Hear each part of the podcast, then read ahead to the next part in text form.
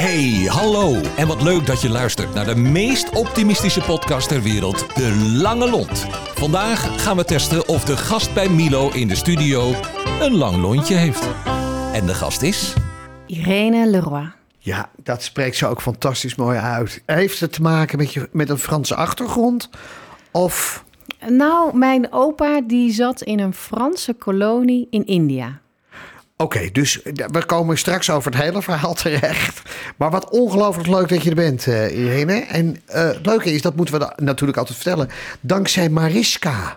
Ja, Want die was echt helemaal enthousiast over je. oh wat leuk. Ja, hey, vertel even, wie ben je? Eh, mijn naam is Irene. Ik ehm, ben moeder van twee kinderen. Ik heb een adoptiehond en nog een kat. En een hele lieve man. En ik heb een yogastudio in Bergen. Oké, kinderen, hoe oud? Ze zijn zeven en negen. Oh, dat is de mooiste leeftijd. Het begint te rennen en te doen en ook allerlei. Dus je bent afgelopen zondag, was het hè? Enorm verwend met eh, Moedersdag, neem ik aan dan. Heel veel tekeningen. Heel Ja. veel Ja, tekeningen. Ook geen asbakken zoals wij die altijd maakten van bijvoorbeeld wasknijpers of geschilderde knaapjes. Dit waren gewoon tekeningen. Dit waren tekeningen en die werden nog eh, druk voordat ik beneden kwam, eh, nog even afgetekend.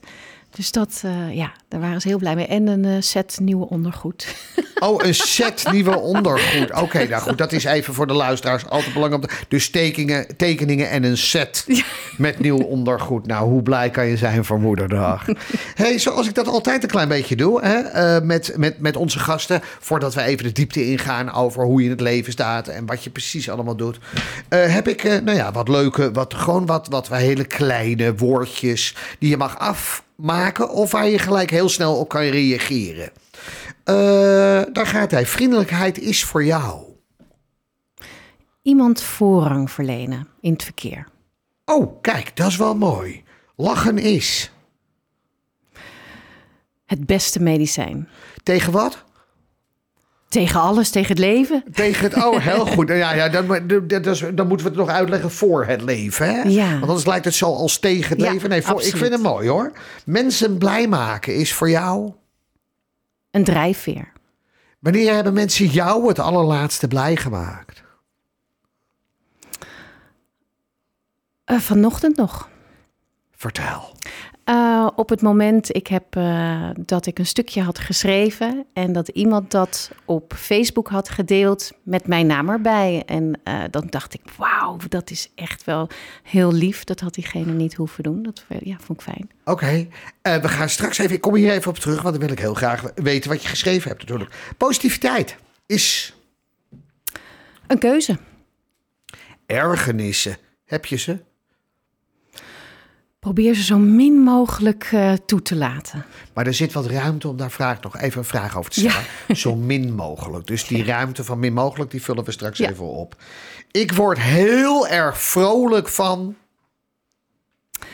Mijn kinderen. En positiviteit en optimisme is voor mij. Een levenswijze. Als jij even teruggaat naar die eh, ergernissen, hè, dat hele kleine. Waar kan jij je mateloos aan ergeren? Waar ik me heel erg aan kan ergeren, dat is ehm, mensen die heel erg boos en gefocust zijn in de Albert Heijn op dit moment. En die heel snel van A naar B willen, terwijl we allemaal een karretje in onze handen hebben. Er is weinig ruimte. En dan eh, denk ik, hè, laat het even gaan. Ja. Oh, dat vind ik wel bijzonder. Dus de, uiteindelijk, dat is wel mooi om nu al te concluderen, zo beginnend het gesprek. Jij ergert je aan mensen met hele korte lontjes. Ja, ja. nou ik zie het en ik, eh, ja, ja, dan denk ik, eh, poeh. Ja. Ja. Hey, vertel eens. Even een klein beetje je geschiedenis. En je begon er net al over je opa. Maar eh, opleiding en vanaf daar gewoon tot nu. Vertel. Ik heb eh, communicatiewetenschap eh, gestudeerd aan de UvA. Daarna heb ik het nog iets geprobeerd aan de VU. Eh, beleid, communicatie en organisatie. Beide niet afgemaakt. Ik ben gaan werken bij een filmproductiemaatschappij als projectmanager. Nou, uiteindelijk ben ik dat projectmanagement gaan doen bij uh, reclamebureaus en uh, uiteindelijk ook bij de postcode loterij op de marketingafdeling terechtgekomen. En toen had ik het idee dat ik een tien jaar lang een, uh, heel hard gewerkt had voor een hele mooie functie. En ik zat daar, ik dacht, jeetje, ik zit alleen maar met mensen in meetings en ik zit alleen maar achter mijn computer. Ik heb meer, ik kan veel meer doen met mijn creativiteit. En toen heb ik het roer omgegooid. En de, de, toen ging het roer richting? Toen dacht ik dat ik een boek wilde schrijven. Oké. Okay. Daar tussendoor ging ik dan freelancen om daar ruimte voor te, een beetje buffertje op te bouwen, om uh, daar tijd voor te maken. Uh, toen ben ik ook begonnen met een uh, schrijverscursus in, in Amsterdam. D dat was wel heftig, want dat vond ik helemaal niks. En ik had al me, het roer helemaal omgegooid en alle schepen achter me verbrand. En ehm, dat vond ik vreselijk. En dat freelancen ging heel goed, maar het kostte me heel veel energie. Want ik wilde het heel graag goed doen. Als je net bij een nieuw bedrijf bent, nou, dan moet je altijd even een stapje extra zetten. En ik had mijn huid duur verkocht, dus ik had ook echt wel het idee dat ik wat moest bewijzen. Maar ik werd er niet echt gelukkig van. En het enige wat elke keer kwam was oh, misschien moet ik gewoon een yoga studio openen. Dat lijkt me heerlijk. Nou, maar ik ben niet echt een yogi van origine vroeger. Ik ging nog wel graag in de kroonluchters, wat ander leven. En mijn vriendinnen moesten ook heel hard lachen. Ik zelf ook. Maar het idee bleef. En toen heb ik het gedaan. En maar kwam dat omdat je toen al yoga deed of gewoon out of the blue? Ik wil een yogi worden. Nou, ik, uh, ik deed het toen ik in Amsterdam woonde. Regelmatig, gewoon twee keer in de week. En toen ik naar Bergen verhuisd was, dat was eigenlijk allemaal tegelijk dat ik ook het roer om had gegooid. Um, toen kon ik geen plek vinden. En um, toen deed ik dat niet. Het was niet echt een studio in Bergen. En toen miste ik het enorm. En toen kwam ik er eigenlijk achter hoe hard ik yoga nodig heb om um, ja, me blij te voelen. Maar dan, dan zeg je dat yoga maakt mij enorm blij. Ja. Leg dat even. En dat klinkt. Ik bedoel, dit is in alle respect voor me. Hè? Want, want nogmaals, ik geloof dat het echt een enorme bijdrage kan leveren. In de zin van. Weet je, het doet wat met je, je positieve vibes en dat soort zaken. Maar leg de luisteraars heel even uit. Uh, zonder al te zweverig te worden, want dat is een voorwaarde. Ja, ja, ja. Uh, uh, Waar, waar, waarvoor jij daar zo blij van wordt dan? Yoga is de manier om uh, contact te kunnen maken met je intuïtie. Ja, ga door, ga door. Ga en door. je intuïtie, eigenlijk uh, juist zoals nu, vandaag, de hele wereld verandert om ons heen. Ja. En uh, het enige wat niet verandert, is de onuitputtelijke kracht die in jou zit. En um, sommige mensen noemen het dan wel uh, dat ze op zoek zijn naar spiritualiteit. Maar dat is alleen maar een, een, labeltje van het brein. Eigenlijk waar je behoefte aan hebt, is vastigheid. En die vastigheid die is altijd in jezelf. En uh, in de wereld die constant aan verandering onderhevig is, is het heel lastig om die vastigheid te vinden. Dat blijkt maar weer waar de situatie waar we nu in zitten. Maar als jij um, vertrouwen kan, uh, kan vinden in jezelf, innerlijke kracht, positiviteit, andere manier, uh, vanuit een ander oogpunt naar de zaken te kijken, ja, dan maakt het niet uit wat er om je heen gebeurt. Maar dat is even, je bent onderneemster. Je begint ja. vijf jaar geleden een eigen yoga-studio. Volgens mij loopt, loopt, liep dat hartstikke goed. En dan komt corona. Hoe lang kan jij nog dat positief, positivisme dan nog uh, uh, uitdragen? Ik bedoel, want ik kan me ook voorstellen dat je je bankrekening ziet slinken. Nou ja, sommige dingen zijn natuurlijk niet leuk. Maar ja, het is ook... Um, het is het heeft ons ook heel veel goeds gebracht.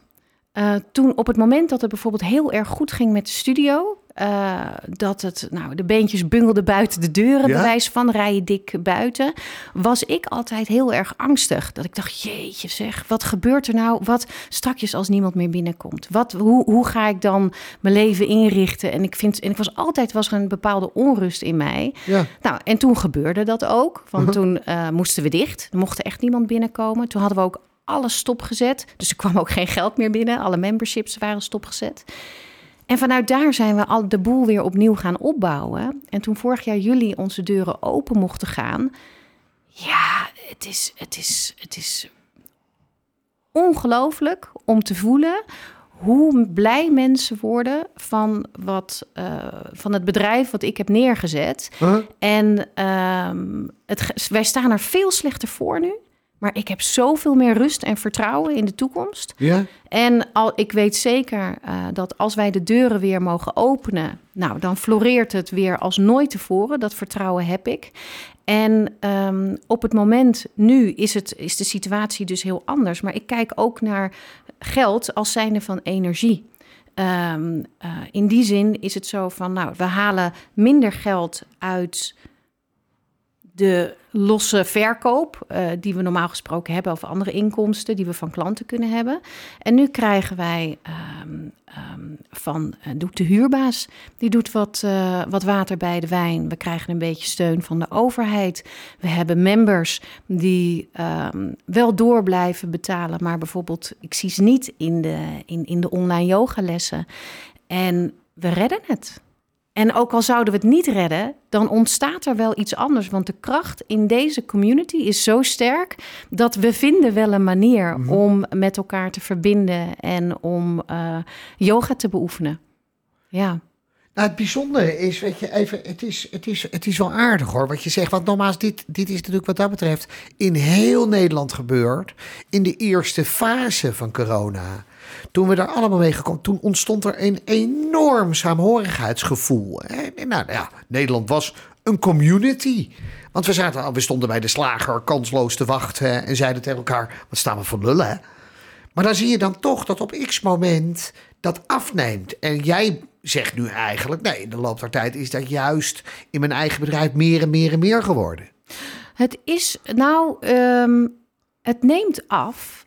Uh, in die zin dat de community. Uh, er komen minder. Me- het kost meer moeite om mensen naar de online yoga te krijgen. Maar um, um, er is.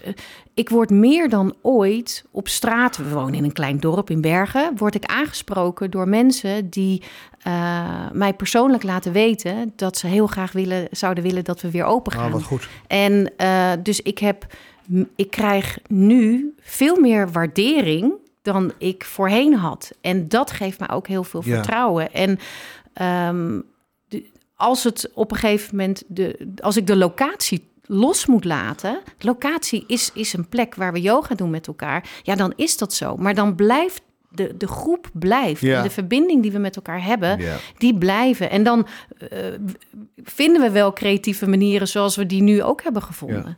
Ik vind het wel krachtig hoor. Want uiteindelijk is het heel simpel. Je loyaliteit naar iedereen toe wordt gewoon knijterhard beloond. Het feit Ja. dat je flexibel bent geweest, dat je hebt doorgepakt. Ik bedoel, daarvan zeggen je klanten nu: keep up the good work. En we komen terug. Ja. Ja, en het is, het, is, het, het, soms is het ook wel, dan denk je, wat zijn we eigenlijk aan het doen? het is ook wel gek. Maar ik heb, voel ook een bepaalde verplichting om door te gaan. Omdat Ja. er heel veel mensen zijn die, um, die, die hun uh, membership laten doorlopen. Dan komen er inkomsten binnen. Maar we hebben een heel, ik heb een heel team van docenten, waar wiens leven en inkomsten ook zijn veranderd. Ja, die, die laat ik allemaal doorwerken. Die moeten naar de, ze kunnen de yogales vanuit huis doen. Maar ik laat ze het, omdat het allemaal online is, maar ik laat ze dus naar ja. Moe Yoga Club komen. Om daar die lessen te geven. Dus er zit er dus één docent met een uh, computertje in zo'n hele grote ruimte. En dan zitten er aan de andere kant ja, vier, vijf, zes personen vanuit huis zitten yogalessen te geven. Ja, je hebt in wezen heb je deze hele grote locatie waar wij zitten niet Nee. nodig. Maar het hart klopt. En Ja. dat is wat mensen zien. En dat Ja. laten we voortdurend zien. En dat is wat ze heel erg waarderen. Nou, het gave is dat, dat vanochtend, hè, nou, we, we, nemen deze podcast op, wederom een dag na de persconferentie. Hè, we hebben gisteren met z'n allen weer voor de televisie met popcorn en chips gezeten. Voor het, nou ja, tweewekelijkse uitje van Hugo en Mark. En daar werd wel weer positief. Sterker nog, Rutte kwam gisteravond lachend binnen. Realiseerde zich overigens heel snel dat dat ook niet echt handig was. Maar heeft gisteren een heel betoog gehouden dat we waarschijnlijk vanaf de 19e gewoon weer open kunnen.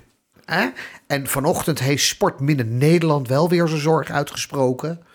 eh, van ja, maar ja, er zijn zoveel mensen gestopt met sporten. Hoe krijgen we die nu weer aan het sporten? Nou ja, daar heb jij geen last van. Want uiteindelijk denk ik dat op het moment dat jou de deur weer open gaat, dan, dan, dan komen we weer met z'n allen met zelfgemaakte lekkernijen. Niet alleen de yogales voor, maar ook gewoon even bijkletsen, denk ik, toch of niet? Dat is wel wat we voorheen hebben laten zien. Ja. Uh, zodra we onze deuren mogen openen, ja, dan stroomt het. En Ja. daar heb ik ontzettend veel zin in. En tot die tijd eh, stroomt het nog steeds. Alleen om wat iets kleinere schaal. Heb je, even, heb je zelf al op het terras gezeten of niet? Eh, ja, ja, absoluut. Ja? Ja. Wanneer? Ik heb eh, gisteren met een vriendin een kop koffie gedronken Ja. op het terras. En afgelopen zaterdag voor de verjaardag van mijn moeder met mijn gezin. Oké, was het gezellig? Voelde dat weer als van ouds? Eh, ja, ja, ja. Je twijfelt, merk ik. Ja, het was, eh, nee, het was heerlijk. En we hebben, eh, met een vriendin was het gezellig. En dan maar met je gezin en, me, en mijn moeder. Dan, eh, dan denk je, oh god, inderdaad, we zitten wel erg dicht op elkaar. In die Oh, ja. zin eh, dat ze- mijn moeder dan wel dingen kan zeggen waar ik dan getriggerd word. Oké, oké. Kijk, het Ja. is nu wel leuk om daar een voorbeeld te vragen. Maar Ja. ik weet niet of je moeder deze podcast gaat luisteren. Ah, ik kan me mij, mij het schelen. Geef eens een voorbeeld. Nou. Waardoor word je, waar word je dat door getriggerd? Nou, is dat zij, eh, dan ziet zij iemand langslopen en die loopt dan moeilijk. En dan zegt ze net eventjes te hard, terwijl iedereen het kan horen. Oh, zie je die man? C-benen. Komt door de drank. en dat was de eerste keer, want ik en ouders, die kunnen natuurlijk, eh, kinderen laten zich altijd ongemakkelijk voelen. En die van mij, nou, die kan er wat van. En dus, maar dit was de eerste keer dat mijn man er tegenover mij zat. Ja. En hij vindt altijd dat ik wat overgevoelig kan zijn, soms, hè, in Ah, bepaalde situaties. ja. Als ik erover vertel. En dan denkt hij, ja, het valt toch altijd wel mee. Maar dit was de eerste keer, wij zijn al heel lang samen, al heel lang gelukkig getrouwd. Maar dit is de eerste keer dat hij er dus bij zat. En ik keek hem aan en hij wilde ook weg. En ik dacht, Oh, serieus en toen waar? dacht ik, en toen was het bij mij goed. Want ik zag aan hem, ik had een soort gedeelde smart, is halve smart. Oh, geweldig zeg. Oh, wat prachtig. Ja. Is jouw moeder in te huren? Eh, ja, voor feesten en partijen, maar ik kan dat- niemand aanraden. dat Ik zou dit het niet doen. Ik, nog wel, wel leuk als je twee tafeltjes verder gaat zitten... en net doet of je er niet bij hoort, maar geniet van dit soort opmerkingen. Nou, dat, ja. Dat, Ja. Als zolang je er niet onderdeel van bent, is het wel geestig. Ja. Ja, oh geweldig. Ja. Die heeft zeebenen door de drank. Nou, helemaal goed. hey, eh, hoe ziet de aankomende periode voor jou eruit? Ik bedoel, even... Rustig. eh, gewoon lekker doorgaan wat we aan het doen zijn. En Ja. de strandyoga is weer begonnen. Dus daar krijg ik heel veel, eh, heel veel energie van. Ik, ehm, ja, ik, ik probeer allemaal dingen te doen waar ik eh, zelf veel energie van krijg. Ja. Zodat ik het kan doorgeven en het kan dragen. Ja. Ja. hey, en eh normaals, als je, waar, waar, waar, waar wil je over een paar jaar staan? Wanneer is het voor jou en zakelijk en persoonlijk geslaagd? Zakelijk en persoonlijk, ja, die zitten toch wel redelijk op één lijn. Is Ja. als ik een community heb weten te bouwen rondom mindful living. Oké, Ja. mindful. Ja. En de- de- de- definieer dat heel even. Dus dat is dat mensen bewust zijn met hun eh, met, met bewegen. Hè? Dat Ja. yoga, meditatie, goede voeding en spiritualiteit. Oké. Ja. Want dat is een wereld die wel enorm actueel is ook, hè? En die mag ook, het mag ook meer een beetje naar nu. Het mag een beetje uit de hoek van geitenwolle sokken. Ja. Het mag meer in de vorm van een, een levenswijze. Ja. Ja. En, en wat, ge- ik bedoel, even hoe ziet zo'n levenswijze er dan uit wat jou betreft? Dat is aan de ene kant eh super veel plezier maken eh, met, eh, met, met, eh, met je gezin, en met je vrienden, zakelijk succesvol zijn en een innerlijk kompas hebben waar je feilloos op kunt vertrouwen. En dat is je intuïtie. Ja. Mijn doel is om als mensen te stimuleren om contact te maken met die bron, met die kracht die er in hun zelf zit. Dan doet hun intuïtie, doet de rest. Ja. Oké. Ik, ik herken wat je zegt hoor. Ik bedoel, vooropgesteld, dat is natuurlijk wel aardig. Dat ik namelijk denk dat heel veel mensen dit al doen. Alleen zich er niet bewust van zijn. Hè, ik bedoel, ik hoorde laatst iemand tegen mij zeggen... Milo, jij bent heel spiritueel. En toen dacht ik, hoe kom je daar nou bij? En Kira zit nu te knikken. En waarschijnlijk ter bevestiging. Maar ik denk, hoe kom je daar nou bij? Weet je, ik heb daar nog nooit over nagedacht. Je hebt ook wel mensen om je heen nodig die dat een keer tegen je zeggen. En dan uitleggen wat het fenomeen is. Omdat het wat dat betreft heel snel, weet je.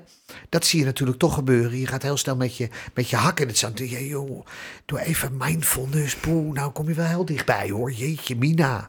En gaat het over eten. En dan vertaal ik dat gelijk weer naar vegan. En oh, moet dat allemaal terwijl het eigenlijk gewoon een heel normaal ding is, toch of niet? Het is, uh, het is zeker heel normaal. Ja. Het is uh, op het moment dat iemand tegen jou zegt dat je spiritueel bent.